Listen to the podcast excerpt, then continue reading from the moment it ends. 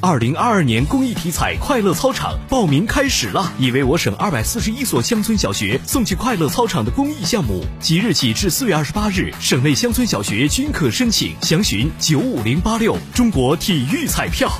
记者二十四号从中央网信办获悉，为有效防范和解决网络暴力问题，切实保障广大网民合法权益，中央网信办近日就部署开展“清朗”网络暴力专项整治行动，聚焦网络暴力易发多发、社会影响大的十八家网站平台，进行全链条整治。